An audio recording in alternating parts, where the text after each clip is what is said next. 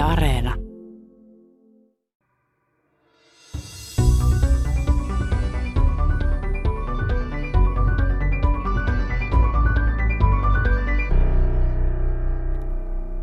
Luulisi, että ihmiskeho on nykyisin vuosisatojen tai oikeastaan vuosituhansien tutkimusten myötä koluttu jo niin hyvin, että mitään uutta sieltä ei enää löydy. Mutta niinpä vain löytyy. Vuonna 2016 irlantilaistutkijat ilmoittivat, että suoliston ympäriltä löytyy uusi elin. Tämä suolilieve eli mesenterium on vatsaontelon takaseinämästä lähtevä levy, joka pitää suolta paikoillaan ja toimii muun muassa suoleen tulevien veri- ja imusuonten sekä hermojen kulkureittinä. Irlantilaistutkijoiden mukaan se on selvästi oma itsenäinen elimensä. Vuonna 2018 puolestaan muutamat yhdysvaltalaistutkijat ilmoittivat, että välikudos eli interstitium pitäisi noteerata uudeksi elimeksi. Välikudoksella tarkoitetaan nesteen täyttämää solujen välistä ontelomaista tilaa, jota on ympäri kehoa. Vuonna 2020 kerrottiin, että ihmisen nenänielusta löytyvät uudet sylkirauhaset, joita ei ole aiemmin havaittu. Tänään Tiedeykkösessä keskustelemme ihmisen elimistä ja tutkijoiden viimeaikaisista anatomisista havainnoista Helsingin yliopiston kehitysbiologian professori Hannu Sarjolan kanssa. Menevätkö lääketieteen oppikirjat uusiksi näiden löydösten myötä? Sarjola itse on tutkinut pitkään elinten kehittymistä uuden ihmisyksilön kehityksen alkuvaiheessa. Ohjelman loppupuolella puhumme siitä, miten elimet kehittyvät, miten ne löytävät omille paikoilleen kehossa ja mikä voi mennä pieleen. Tiesitkö, että joillain meistä ihmisistä saattaa olla kaksi pernaa tai vaikkapa kolme munuaista, eikä ihminen itse huomaa tätä välttämättä mitenkään. Ja jännittävää kyllä, jotkut harvat meistä ovat peilikuvia. Tällöin esimerkiksi maksaa vasemmalla, vaikka se on yleensä oikealla, ja mahalaukku oikealla, vaikka se on yleensä vasemmalla. Keskustelemme myös siitä, miten uusia elimiä voidaan nykyisin kasvattaa kantasoluista. Minä olen Mari Heikkilä. Ennen kuin alamme puhua viime aikoina löydetyistä uusista elimistä, katsahdetaan hieman historiaa. Varhainen anatomien isä oli noin 200-luvulla ajanlaskun alun jälkeen elänyt kreikkalainen lääkäri Claudius Kalenus, jonka käsitykset säilyivät käytössä pitkään. Hän perusti anatomiset havaintonsa perperiapinoilla tekemiinsä ruumiinavauksiin. Toinen varhainen anatomian tutkija oli noin 300-luvulla Aleksandriassa elänyt lääkäri Herofiilus. Hän sai aikanaan luvan tehdä rikoksista tuomituille ihmisille ruuminavauksia, näiden ollessa vielä elossa. Niin hirvittävältä kuin tämä kuulostaakin, menetelmä toi uutta tietoa elinten toiminnasta. Herofiilos paljasti esimerkiksi aivojen merkityksen ihmisen toiminnalle ja kumosi Aristoteleen ajatuksen siitä, että sydämessä sijaitsee ihmisen älykkyys. Kiinnostus selvittää ihmisen anatomiaa heräsi uudelleen keskiajan ja renesanssin taitteessa, kun Eurooppaan perustettiin yliopistoja ja kirkko lievensi kieltoja ruumiin koskemattomuudesta. Vuonna 1316 julkaistiin ensimmäinen anatomian oppikirja, Polognan yliopiston professori Mondino Le Lutzin kirjoittama Anatomia corporis humani – Lutsin kuvaukset kehosta perustuivat ihmisten ruuminavauksiin, joita hän teki anatomian luentojensa yhteydessä. Yksi tärkeä anatomian tutkija oli taidemaalarina, tutkijana ja keksijänä tunnettu monilahjakkuus 1400-luvun lopulla elänyt Leonardo da Vinci. Häneltä on jäänyt talteen noin 750 piirrosta, jotka kuvaavat tarkasti ihmisen anatomiaa – hänen tekstinsä ja piirroksensa perustuivat tarkkoihin havaintoihin ruumiin avauksista, joita hän teki itse. Leonardo muun muassa piirsi ensimmäisenä tarkan kuvan ihmisen selkärangasta ja kuvasi ensimmäistä kertaa ihmisellä maksakirroosin ja ateroskleroosin eli valtimokovettumataudin. Tärkeä anatomian kehittäjä oli belgialaissyntyinen Anders Vesalius – joka kuvasi vuonna 1543 kirjassaan hyvin tarkasti ihmisen anatomia ja teki hienoja piirroksia ihmiskehosta. Vesaliuksen tutkimusten myötä anatomiasta tuli oma tieteenalansa ja se alkoi kunnolla kehittyä. 1500-luvun lopulla tulivat Italiassa käyttöön ensimmäiset anatomiset teatterit. Tämä tarkoitti amfiteatterin kaltaista luentosalia, jossa opiskelijat pääsivät seuraamaan lähietäisyydeltä salin keskellä pöydällä tehtäviä ruumiinavauksia. Esityksistä tuli hyvin suosittuja ja ne herättivät myös suuren yleisen kiinnostuksen. Niissä tuli paikoin isoja showtapahtumia. Esityksiin tarvittiin tietenkin ruumiita, mikä ei ollut ihan yksinkertaista. Monet anatomian tutkijat joutuivat turvautumaan hämäriin keinoihin. Esimerkiksi Vesaliuksen kerrotaan napanneen rikoksista tuomittujen ruumiita kiljotiinista ja murtautuneen hautoihin. Hän myös neuvotteli tuomareiden kanssa, jotta saisi rikollisten lievempiä tuomioita muutettua kuolemantuomioiksi ja saisi siten ruumiita avattaviksi. 1800-luvun alkuvuosikymmenenä tuli myös ilmi useita tapauksia, joissa ruumiita anatomianäytöksiin oli hankittu murhaamalla ihmisiä. Muun muassa vuonna 1831 John Bishop ja Thomas Williams tunnustivat murhaneensa useita ihmisiä anatomianäytöksiä varten, minkä vuoksi heidät hirtettiin. Ja tietenkin he sen jälkeen päätyivät itse ruumiinavauksen kohteiksi. Mutta päästetään tässä vaiheessa Hannu Sarjola ääneen. Eli miten tärkeitä ruumiinavaukset ovat olleet anatomian kehitykselle ja elinten toiminnan ymmärtämiselle?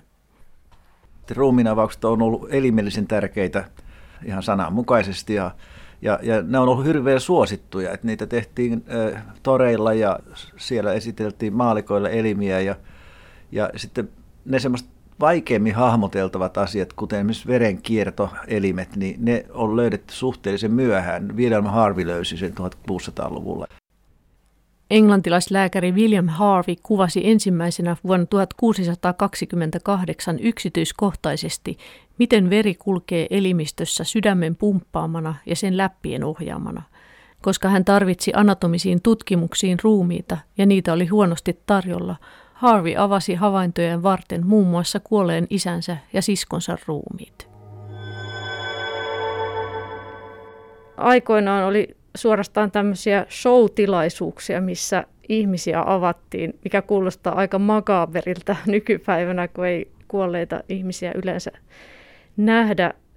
Miten sitten, siis onko kuolella ihmisellä, niin eihän ne enää, kuinka nopeasti, eihän ne enää sitten ole ihan samassa muodossa ne elimet ja eihän niitä yhteyksiä ehkä näe sitten ihan samalla lailla.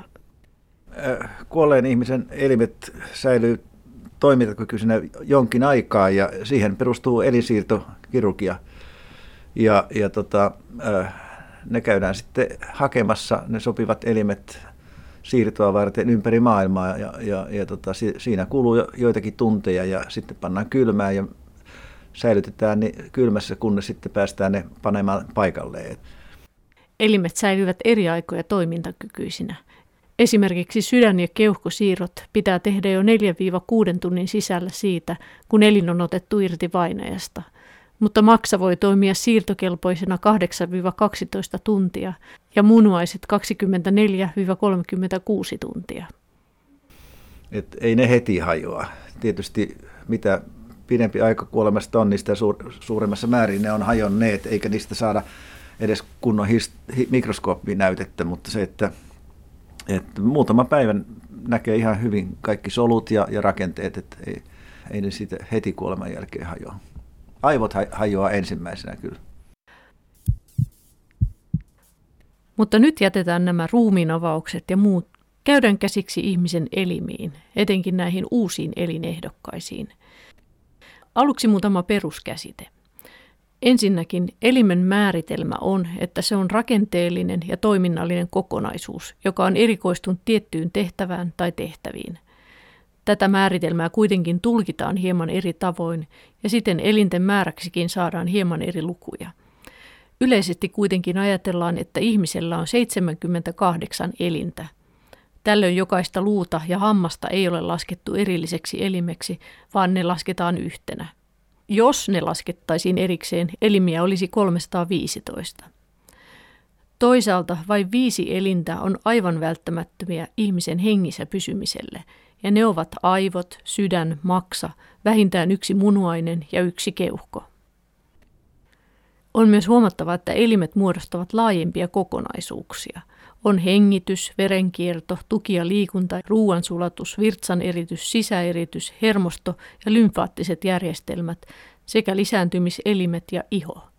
Jos otetaan näistä esimerkiksi ruoansulatusjärjestelmä, siihen kuuluvat suu, sylkirauhaset, nielu, ruokatory, mahalaukku, maksa, sappirakko, haima, suolisto, ohut, paksu ja peräsuolet sekä peräaukko. Tästä päästäänkin siihen, että osa tutkijoista on sitä mieltä, että joukkoon pitäisi lisätä uutena elimenä suolilieve. Asian toi esiin vuoden 2016 lopulla julkaistussa tutkimuksessaan irlantilaisprofessori Calvin Coffey kollegoinen. Aiemmin on ajateltu, että suolilieve koostuu useista osista, mutta tutkijoiden mukaan se on selvästi yhtenäinen rakenteellinen ja toiminnallinen kokonaisuus. Tuo suolilieve on kiinnostava. Siis se on suolia ympäröivä osa, jonka kautta verisuonet ja hermot kulkee suolistoon. Sitä on kuvattu levyksi, joka koostuu kahdesta vatsakalvokerroksesta ja side- ja rasvakudoksesta. Voiko sitä kuvata, että se on sen suolen ympärillä oleva pinta, joka sitten toimii jotenkin siinä aineenvaihdunnassa? Varmasti on osa merkitys aineenvaihdunnassakin, mutta suurempi merkitys on, on suolistolle, joka imee ravinteet suolesta ja, ja poistaa kuonakunoksen. Mä vertaisin tätä suolilievettä semmoiseksi niin kuin maantieksi, joka kuljettaa verta ja, ja imusnestettä niin tota suolistosta poispäin tai siihen suolistoon päin. Että jos sitä haluaa kutsua omaksi elimikseen, niin mikä että on. No siinä tiettyä tämmöistä omaa toimintaakin. Siellä on muutamia semmoisia molekyyliä, jotka, joita tehdään suoliliepeissä, kuten C-reaktiivinen proteiini, CRP, jota mitataan tulehduksien yhteydessä. Sitä, sitä tehdään muun muassa siellä maksan lisäksi. Se ei niin kuin kuitenkaan ole ihan niin kuin samalla tavalla selkeä oma funktio. Et kaikki ne asiat, mitä suoliliepeessä tapahtuu, niin tapahtuu verenkiertoelimistössä ja imutiejärjestelmässä. Että miksi nostaa sitten siis suolilieve erityisasemaa? Miten ylipäätänsä, jos ajatellaan tätä suolilievettä, eikö se nyt ole löydetty jo aikaa sitten? Että onko tämä nyt sitten, millä tavalla se on nyt löydetty? Kyllä se on ikuisesti tiedetty, että se on siellä. Mutta se, että, että nämä, jotka tutkii sen, sen rakennetta ja, ja toimintaa, niin ne, ne haluaa nyt sitten vaan nostaa sitten esille ikään kuin uutena merkittävänä elimenä.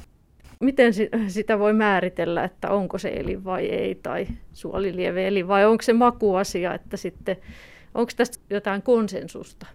Ei varmasti vielä ole. Se on, se on heitetty keskusteluun ja, ja, ja tota, siitä ollaan nyt sitten kovasti väännetty suuntaan ja toiseen. Vaikka kiistely vielä jatkuu kuuluisaan ihmisen anatomian oppikirjaan, Krain anatomiaan, suolilievettä koskeva osio on jo päivitetty muotoon, jossa puhutaan elimestä. Näin ollen ihmisten elinten määrä kasvaisi 78-79. Kerrottakoon vielä, että tämä Krain anatomia on alun perin vuonna 1858 Henry Crane julkaisema englanninkielinen anatomian oppikirja, josta on tehty lukuisia uusia päivityksiä. Amerikkalainen tunnettu sairaalasarja on saanut nimensä sen mukaan. Mutta mennään sitten näihin muihin elinehdokkaisiin. Välikudos on nimensä mukaisesti eri puolille kehoa, verisuonten, elinten ja ihon väliin jäävää ontelomaista kollageenitukirakenteita sisältävää tilaa, joka on nesteen täyttämää. Yhdysvaltalaistutkijat ehdottivat vuonna 2018, että se pitäisi nimetä uudeksi elimeksi – heidän mukaansa välikudos voisi myös selittää esimerkiksi syöpien leviämistä. Kasvainsolut saattavat tunkeutua välikudoksen kautta imusolmukkeisiin, sillä välikudoksen neste toimii lähteenä imunesteelle. Tämä hypoteesi vaatii kuitenkin lisää todisteita ja nähtäväksi jää, tuleeko välikudoksesta ihmiselle uusi elin. Pään sisältä löytyi vuonna 2020 uusia elimiä, kun hollantilainen tutkimusryhmä havaitsi nenälielusta parin uusia suuria sylkirauhasia. Tämä oli yllättävää, sillä aiemmin on tunnettu kolme parillista suurta sylkirauhasta ja niiden tehtävät ja sijainnit on tiedetty pitkään. Esimerkiksi korvasylkirauhanen kuvattiin jo ajanlaskun alussa, eli yli 2000 vuotta sitten – Toisaalta on vielä epäilyjä siitä, ovatko hollantilaistutkijoiden löytämät sylkirauhaset suuria sylkirauhasia vai onko kyse pienten sylkirauhasten kertymästä. Joka tapauksessa havainto on tärkeä. Kun pään ja kaulan alueen syöpiä hoidetaan sädehoidolla, potilaalle tulee herkästi syljenerityksen ongelmia, jotka johtavat nielemisvaikeuksiin. Uusi tieto auttaa varomaan sädehoidon aikana näitä alueita. Tutkijat ovat viime aikoina tehneet myös muita uusia anatomisia löydöksiä. Muun muassa vuonna 2019 luiden sisältä löytyi laaja hiussuoniverkosto, ja vuonna 2021 havaittiin poskesta uusi kerros purentalihasta. Suomalaisittain kiinnostava uusi anatominen löydös on vuonna 2015 havaittu aivojen imusuonijärjestelmä. Professori Kari Alitalon ryhmä teki löydöksen yhdysvaltalaistutkijoiden ohella ensimmäisenä maailmassa. Hannu Sarjola kertoo. Se on todella tärkeä havainto. Ja sen merkitystä ei vielä edes täysin ymmärretä, vaan, vaan tota, ollaan vasta hissun kissun ymmärtämässä, että mitä kaikke, mihin kaikkeen se osallistuu. Imutiet kuljettaa imusoluja ja kuljettaa erilaisia kuona-aineita pois ja, ja ylläpitää sitten tämmöistä balanssia solujen ja solujen ulkopuolisen nesteen välillä. Ja, ja, ja tota, nyt näyttää jo selvältä, että, että tämä glymfaattinen kierto, eli aivojen imusoonten kautta kulkeva neste, niin se tota, ikään kuin on aivojen pesukone nukkuessa. Se, se huuhtoo aivokudoksesta semmoisia toimintaa haittaavia aineita pois ja aamulla herää virkeinä. Et, et unen vaikutus ei ole pelkästään se uni, vaan se, mitä sen unen aikana tapahtuu aivoissa ja sen aivojen imuteissa. Tähän voisi vois ajatella, että tämä olisi jopa semmoinen, mistä jos sitä nyt lisää tutkitaan, niin voisi olla ihan Nobelin arvoinen, arvoinen asia. Tämä on tietenkin spekulaatiota, mutta silloinhan Suomessa oltaisiin aika hyvissä asemissa. Kari Alitalon ryhmässä on oltu ekana löytämässä näitä. Alitalon ryhmä yhdessä Virginian yliopiston ryhmän kanssa niin löysivät ne. Ja, ja Karin äh, rooli oli vielä se, että hän ensimmäisenä rupesi osoittaa, mitä tehtäviä sillä on. Että, että se, se niin kuin, toinen oli puhtaasti morfologinen kuvaus siitä. Kyllä, kyllä voisi sanoa, että, että kyllä se korkealle voi nousta. Saattaa kuulostaa kummalliselta, että näin perustavaa laatua olevaa havaintoa ei ole tehty aiemmin. Mutta itse asiassa ihmiselimistöstä tehdään jatkuvasti uusia havaintoja. Tämä johtuu osin siitä, että on tullut uusia kuvantamismenetelmiä ja menetelmät ovat tarkentuneet. Esimerkiksi uudet sylkirauhaset löytyivät sattumalta. Lääkäritutkijat kuvasivat positroniemissiotomografia tietokonetomografia tutkimuksella eli PET-CTllä pään ja niskanaulojen syöpäpotilaita. He käyttivät eturauhaspesifistä radioaktiivista leimaa, jonka on todettu osoittavan hyvin syövän leviäminen elimistössä. Yllättäen lääkärit havaitsivat, että leimaa kertyi tiettyyn kohtaan ihmisen nenänielua. Tämän jälkeen tutkijat tekivät ruumiin avauksia, joissa havaittiin, että kyseisillä alueilla on sylkirauhaskudosta. Niin ikään uudeksi elimeksi ehdotettua välikudosta on aiemmin ollut hankala tutkia, sillä perinteiset mikroskooppiset menetelmät eivät onnistu.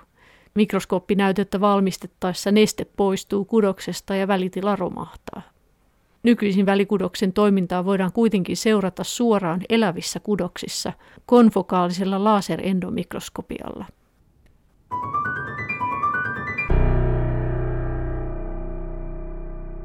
Seuraavaksi puhumme Hannu Sarjolan kanssa siitä, miten elimet alkavat muodostua kehoon yksilön kehityksen varhaisvaiheessa. Eli kun munasolu hedelmöittyy ja solut alkavat jakautua, miten sieltä alkavat kehittyä haimat, maksat, munuaiset ja muut. Sydän- ja verenkiertojärjestelmä on ensimmäinen toimiva elin tietysti sen, sen takia, että ilman sitä niin, niin elimistö kärsisi hapen puutteesta ja tämä varhaisalkio ja, ja sikiö, niin, niin tota, kuolisi sitten automaattisesti. Jos ajatellaan sitä elinten kehitystä, niin miten kun aluksi ihminen on vaan se hedelmöittynyt munasolu, niin jotenkin tuntuu uskomattomalta, että miten ne elimet löytää oikeisiin paikkoihin, että, että tulee oikeaan paikkaan munuaineen maksa ja sydän ja kaikilla ihmisillä samoihin paikkoihin. No elimistö tehdään ihan samalla tavalla kuin talo. Et ensi, ensi piirretään se talo, tehdään se suunnitelma ja sen jälkeen sitten ruvetaan rakentaa perustaa. Ja sitten siihen tulee kerroksia ja kerroksia, kunnes se sitten loppujen on valmis. Elimistössä se tapahtuu niin, että, että meillä on hedelmättynyt munasolu, joka on siis yksi iso solu, joka rupeaa jakaantumaan ja sitten se erilaisten vaiheiden jälkeen muodostaa niin sanotun gastrulan. Siinä on, siinä on jo tota, alkeellisia eroja. Siinä on sisäsolumassa ja sitten tämmöinen ulkosolumassa ja sitten siinä rupeaa muodostumaan tämä kolmikerroksinen alkio, jossa on, on ö, pintasolukko, keskisolukko ja syväsolukko. Tämä syväsolukko tekee sen alkusuolen myöhemmin. Ja nämä nyt sitten määräytyy tässä gastrulaatiot nimissä tapahtumassa. Louis Wolbert, joka oli etelä-afrikkalainen kehitysbiologi, niin, niin tota, sano, on sanonut, että, että sinun elämässäsi tärkeintä ei ole ollut syntymä, avioliitto tai kuolema, vaan gastrulaatio. Ilman sitä yksilöä ei olisi olemassa. Käydäänpä vielä läpi, millainen tämä elämämme tärkein prosessi oikein on. Hedelmöittyneestä munasolusta on muodostunut solujen jakauduttua pallomainen solurykelmä, jonka keskelle on tullut onttotila. Eli se on kuin jalkapallo. Tämän jälkeen onttoon palloon tulee kuoppa, josta alkaa kehittyä alkion sisäosa, endodermi. Siitä kehittyy myöhemmin suolisto ja monet rauhaset. Ulkopuolelle jäävästä kerroksesta, ektodermistä, muodostuu puolestaan myöhemmin iho, ja näiden kahden kerroksen väliin jäävästä mesodermistä kehittyvät monet sisäelimet. Kastrulaatiossa kehittyvät nämä kolme alkion erilaista kerrosta valmiiksi. Samalla määräytyy alkion solujen kohtalo ja elimistön akselit. Siinä kastrulaation aikana ei vielä oikeastaan näy mitään eri elimiä, vaan ne on vaan nyt määrätty nyt. Siinä tulee kaikki etupää, takapää, vasen puoli, oikea puoli. Ja, ja sen jälkeen sitten toteutetaan automaattisesti sitä piirrosta, joka siinä kastrulaatiossa on, on tehty, ja, ja tota, sitten alkaa muodostumaan nämä eri elimet vuoron perään. Kuudennesta raskausviikosta eteenpäin alkion kehitys on nopeaa. Sydän, aivot, selkäydin ja monet elimet muodostuvat, samoin alut silmille, korville, raajoille ja niin edelleen. Viikon loppupuolella pieni sydän alkaa jo lyödä. Kullakin elimellä on oma herkkä kehitysvaiheensa, jonka aikana epämuodostumien riski on suuri. Mutta viikon kahdeksan loppuun mennessä herkkyys ulkoisille tekijöille vähenee. Ensimmäisen raskauskolmanneksen loppuun mennessä, eli viikon 14 alkuun mennessä, kaikki tärkeät elimet ja rakenteet ovat jo kehittyneet, aina sormenpäihin ja varpaisiin saakka. Käytännössä alkiovaiheessa elinten muodostumista säätelevät kudosten väliset vuorovaikutukset. Kastulaation jälkeen alkiossa on kolme erilaista kudoskerrosta, joiden solut lähettävät ahkerasti viestejä toisilleen. Hannu Sarjola kertoo. Yleisesti ottaen elimet syntyy kahden kudoksen vuorovaikutuksen kautta. Että sulla on tyypillisesti pintasolu ja sidekudossolu. Ja ne kommunikoi keskenään niin, että, että tämä pintasolu rupeaa tekemään silmua sen mesenkyymin houkuttelemana. Mesenkyymin solut ovat alkeissidekudossoluja, eli alkion keskikerroksen mesodermin soluja.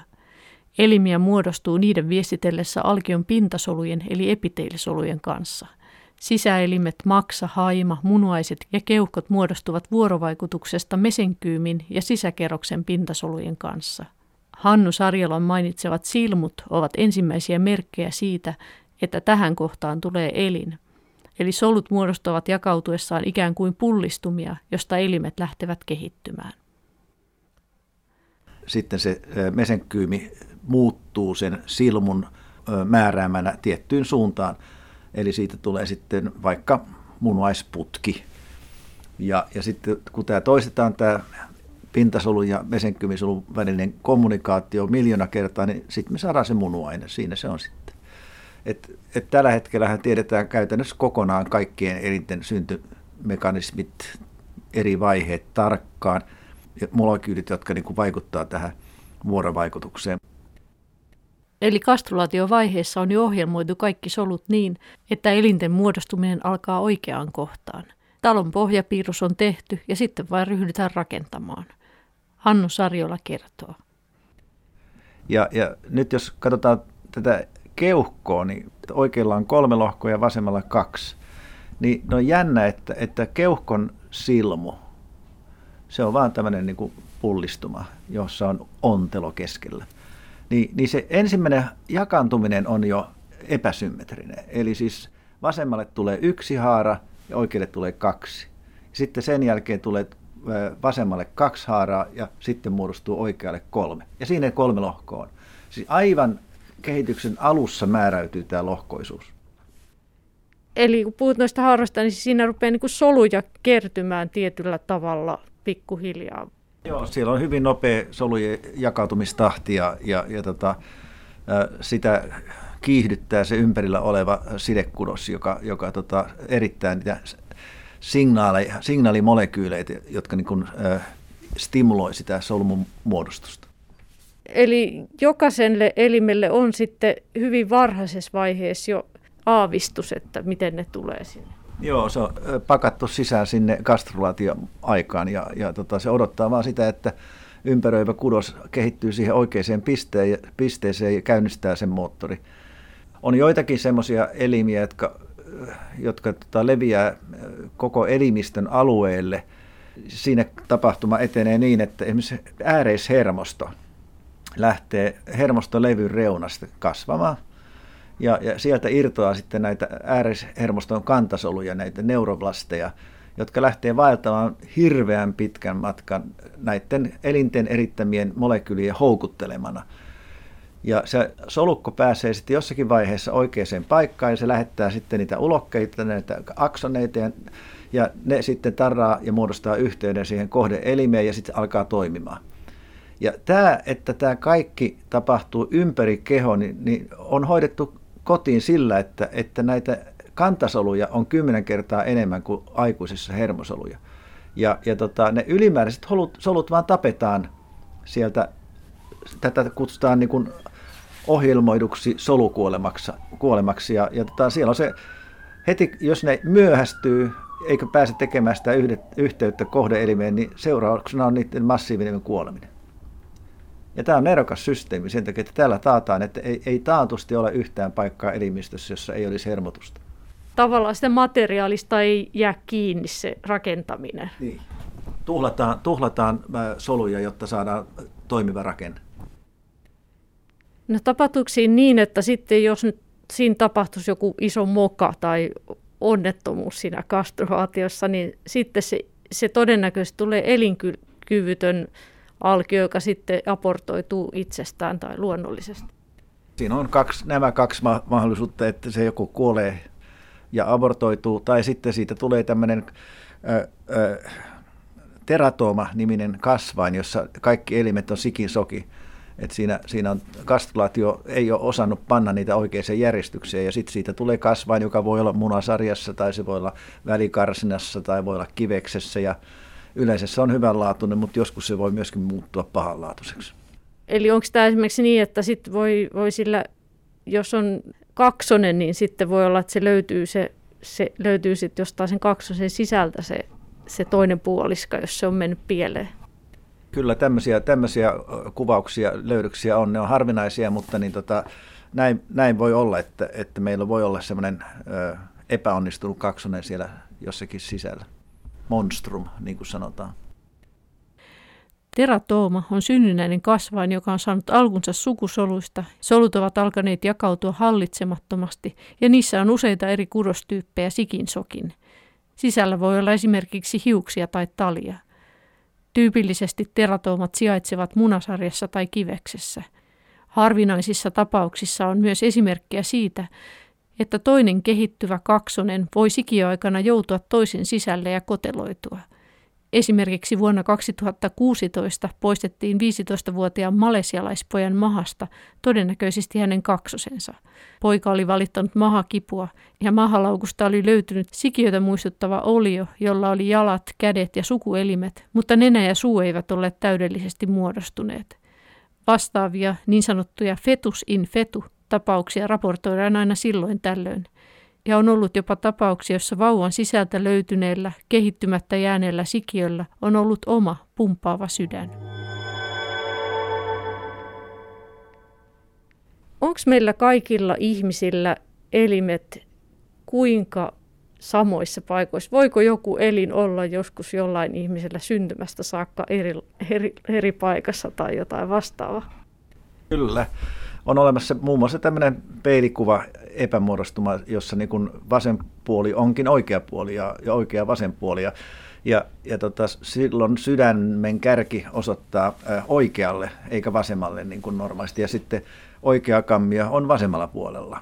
Ja sitten kun normaalisti oikeassa keuhkossa on kolme lohkoa ja vasemmassa kaksi lohkoa, niin, niin sitten ne menee taas toisinpäin. Ja jos kaikki on täysin peilikuvana, niin tämä ihminen on niin terve, että se edes tiedä, että se on peilikuva. Elinten peilikuva sijainte, eli situs inversus, ei varsinaisesti ole sairaus, eikä sitä yleensä ole haittaa. Peilikuvia on meistä ihmisistä arviolta noin joka kahdeksas tuhannes, eli Suomessakin syntyy seitsemän tällaista lasta vuodessa. Asia voi ilmetä sattumalta, esimerkiksi kun umpilisäke tulehtuu ja kipu onkin vatsan alaosan vasemmalla puolella, vaikka se normaalisti on oikealla.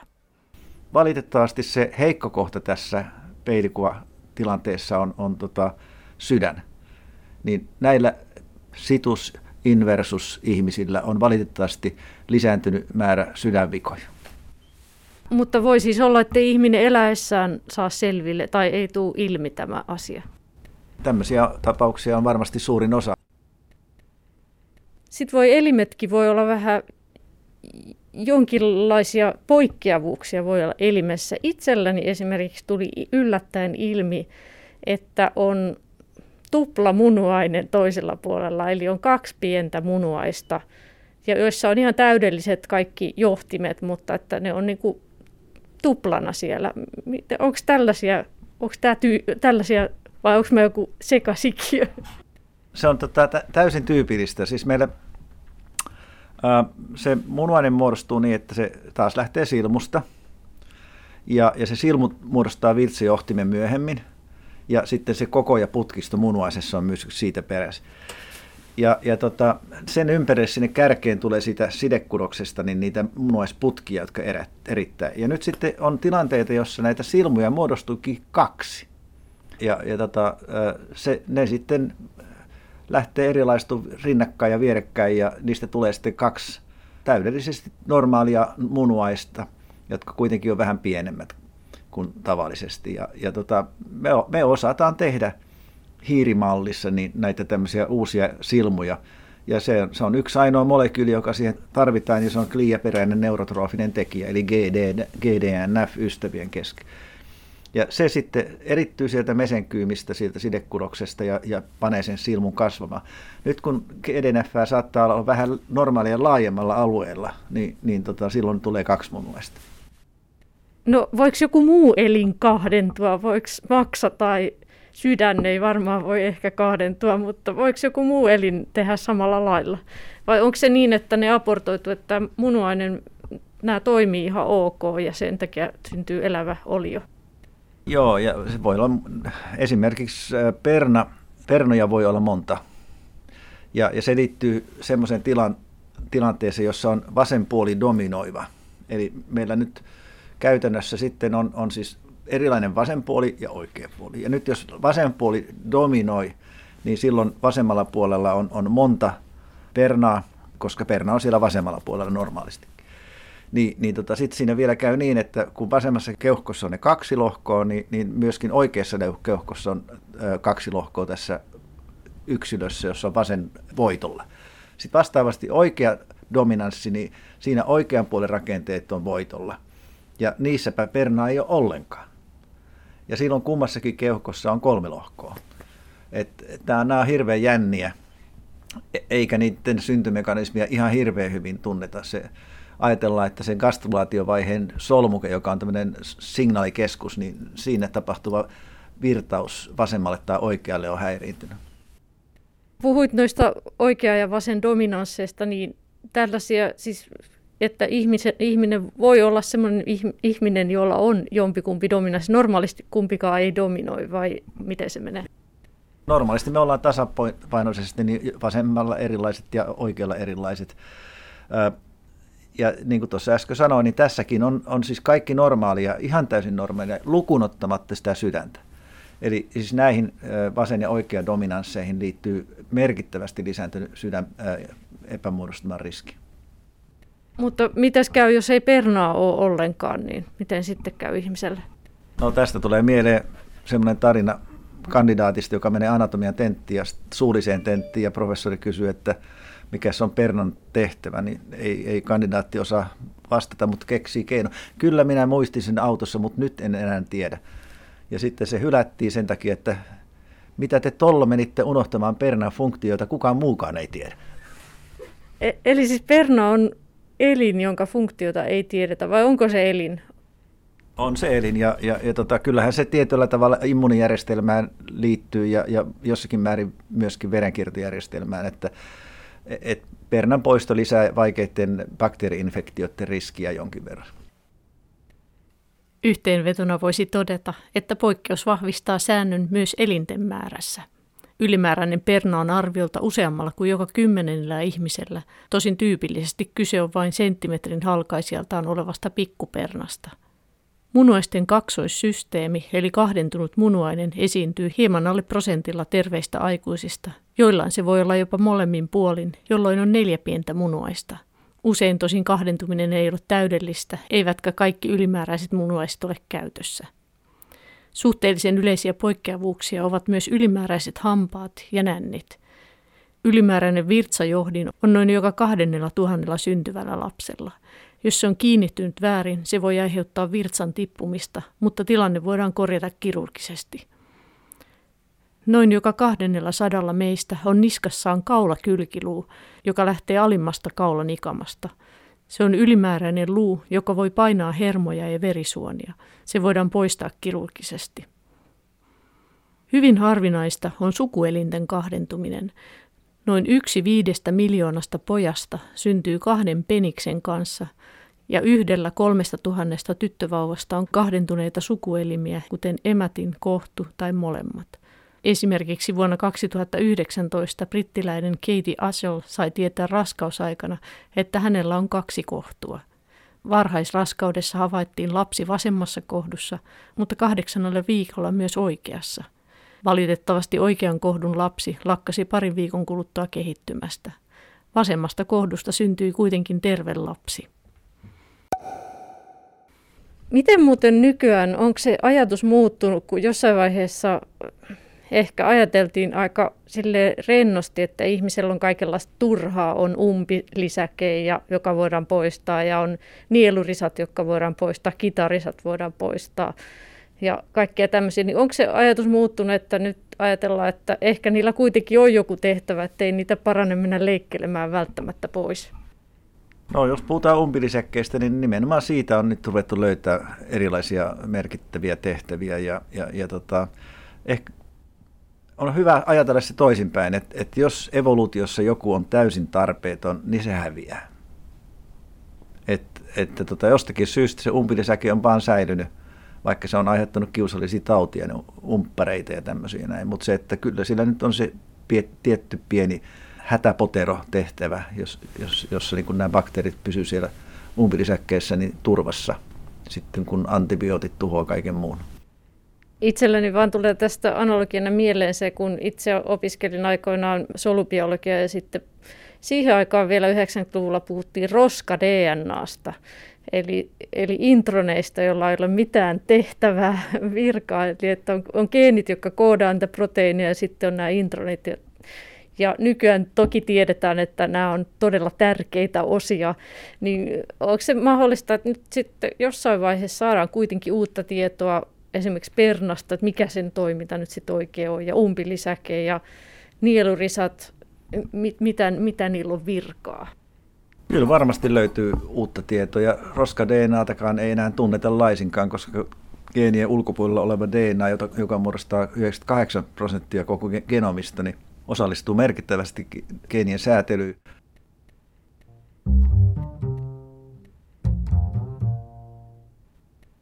Hannu Sarjola on tutkinut jo vuosikymmeniä ihmisen varhaiskehitystä ja etenkin munuaisten muodostumista. nyt on edelleen tutkittu sitä munuaisen kehittymistä ja oltu mukana e- erilaisissa hankkeissa, jossa niin pyritään niin ymmärtämään munuaistaudit ja, ja niiden kehityksellinen tausta. Se on se pitkäaikainen rakkaus siihen yhteen elimeen. Näiden poikkeavuuksien takana on varmaan aika monimutkaista sitten tämmöistä perinnöllisyyttä myös.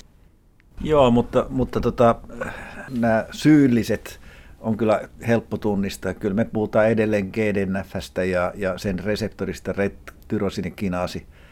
Ja, ja tota, yllättävän paljon tiedetään jo kyllä näistä, näiden elinten kehityksestä sikiaikana, että, että suomalaisista kehitysbiologeista Irva Teslev on selvittänyt hampaan kehityksen, on johtava tutkija tällä alueella maailmassa.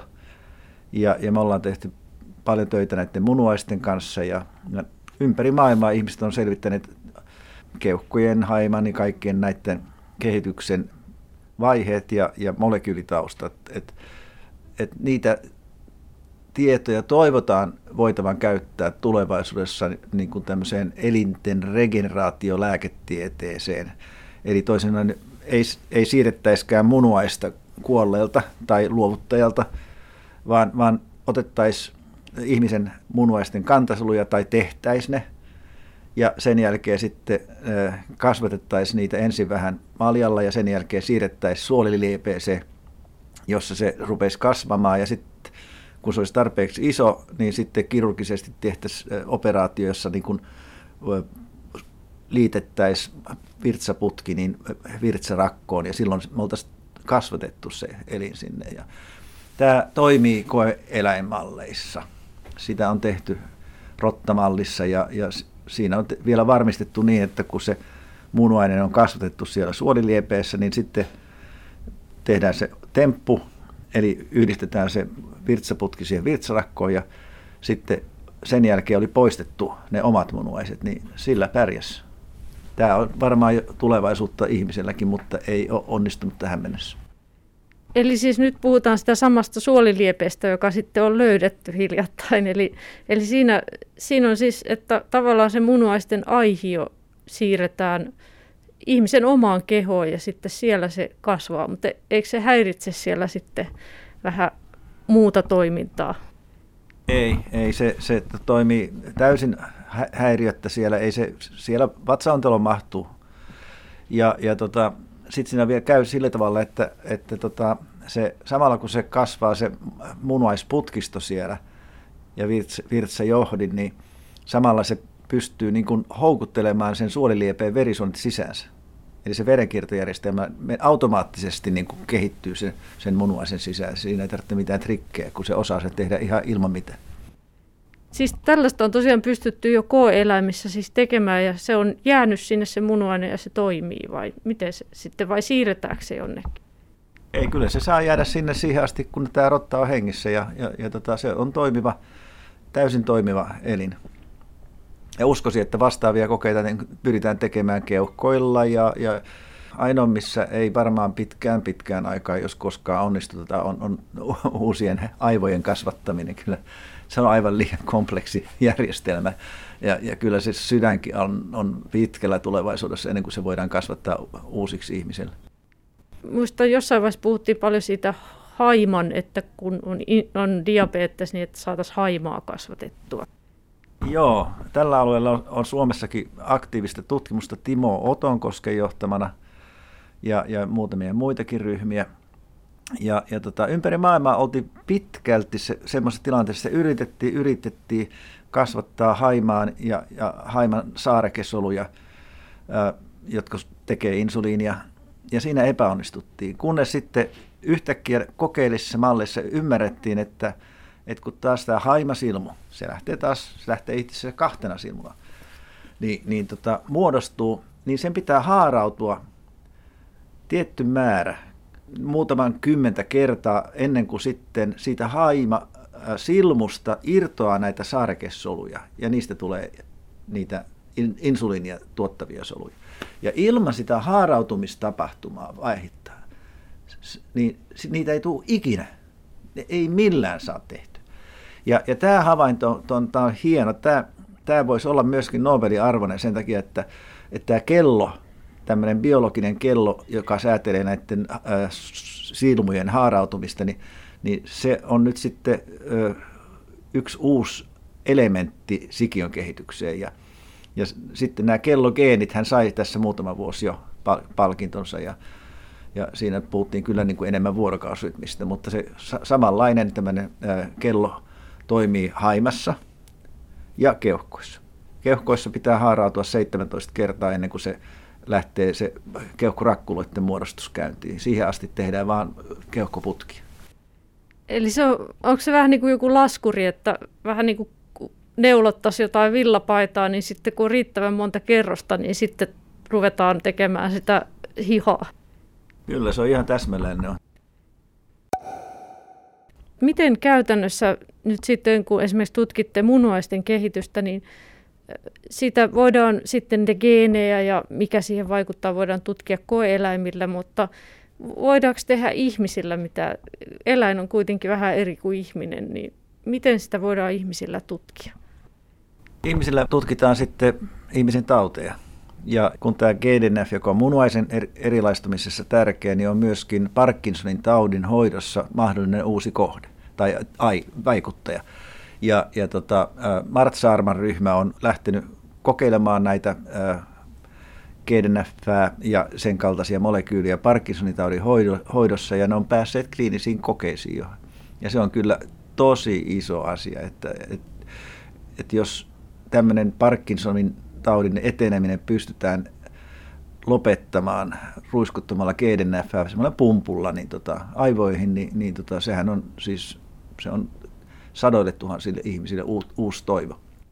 Nyt mä putosin vähän kärryltä. Miten tämä GDNF, nyt, miten Parkinson ja munuaiset liittyy yhteen? Ei mitenkään.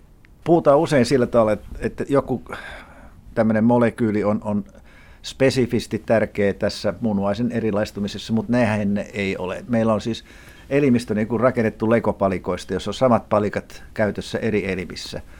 Ja nyt vaan sattuu olemaan niin, että tämä substantia nigra, ää, joka, joka rappeutuu Parkinsonin taudissa, niin, niin se tarvitsee GDNF pysyäkseen hengissä. Ja, ja sillä ei ole mitään tekemistä munuaisen kanssa.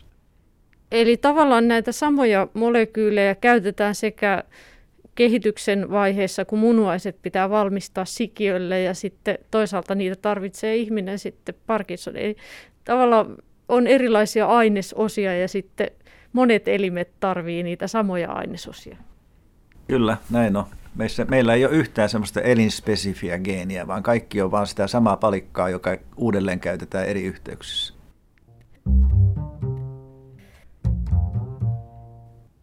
Aiheuttaako nämä uudet löydöt nyt, kun on noita aivojen imusuonia löydetty ja, ja sylkirauhasia uusia ja välikudosta ja suolilievettä, niin muuttuuko anatomian oppikirjat, meneekö ne uusiksi? Kyllä varmaan tullaan niin kuin jossakin yhteydessä ainakin pintapuolisesti käsittelemään, että, että, tai herättämään sen pohdinnan opiskelijoissa, että, että, että mikä on elin. Sitähän, sitähän tässä nyt pohditaan koko ajan. Ja, ja, ja tota, kyllä mä uskoisin, että, että myöskin ainakin tämän aivojen imutiejärjestelmän löytyminen käynnistää monia monia tutkimuksia siitä, mitä funktiota sillä on. Ja, ja tota, nyt kun on, on jo nyt jo löydetty, että se on tämmöinen aivojen pesukone, niin sehän voi olla yhtä hyvin myöskin sitten semmoinen että syy ne, neurologisiin häiriöihin ja käyttäytymishäiriöihin, jos, se, jos pesukone menee rikki. Tämä on vasta alkutaipaleilla.